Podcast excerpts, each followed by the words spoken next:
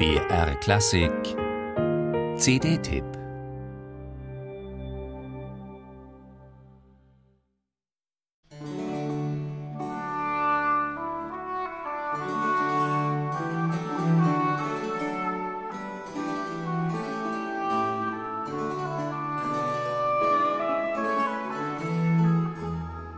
Barthold Heinrich Brokes wird heute kaum noch gelesen. Dabei ist der 1680 in Hamburg geborene Brokes ein bedeutender deutscher Dichter an der Schwelle vom Barock zur Aufklärung.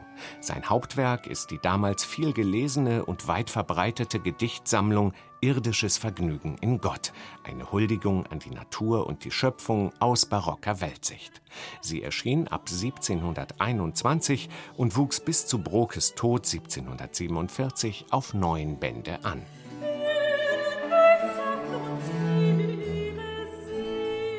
Als Georg Friedrich Händel 1724 in London den ersten Band des irdischen Vergnügens in die Hand bekam, war er sofort inspiriert.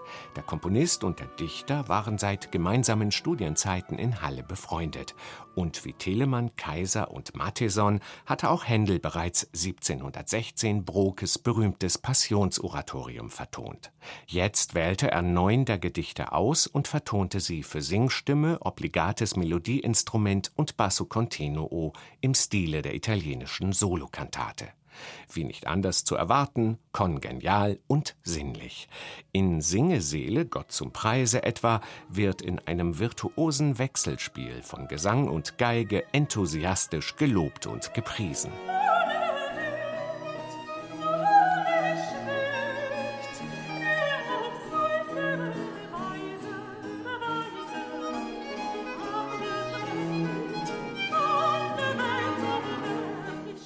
Aus dem typisch barocken Memento Mori Gedicht, die ihr aus den dunklen Grüften den eitlen Mammon grabt, macht Händel kein melancholisches Gedenken an die Sterblichkeit, sondern ein eher hoffnungsvolles mit aufsteigender Melodik.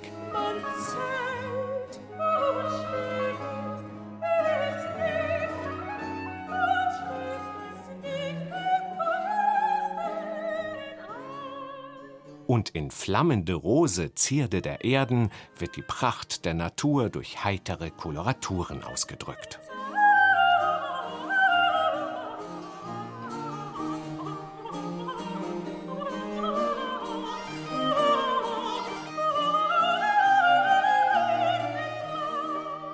Die Brokes-Vertonungen werden von der alten Musikexpertin Marie-Friederike Schöder mit ihrem warmen und unangestrengten Sopran einfühlsam und ohne störendes Vibrato interpretiert.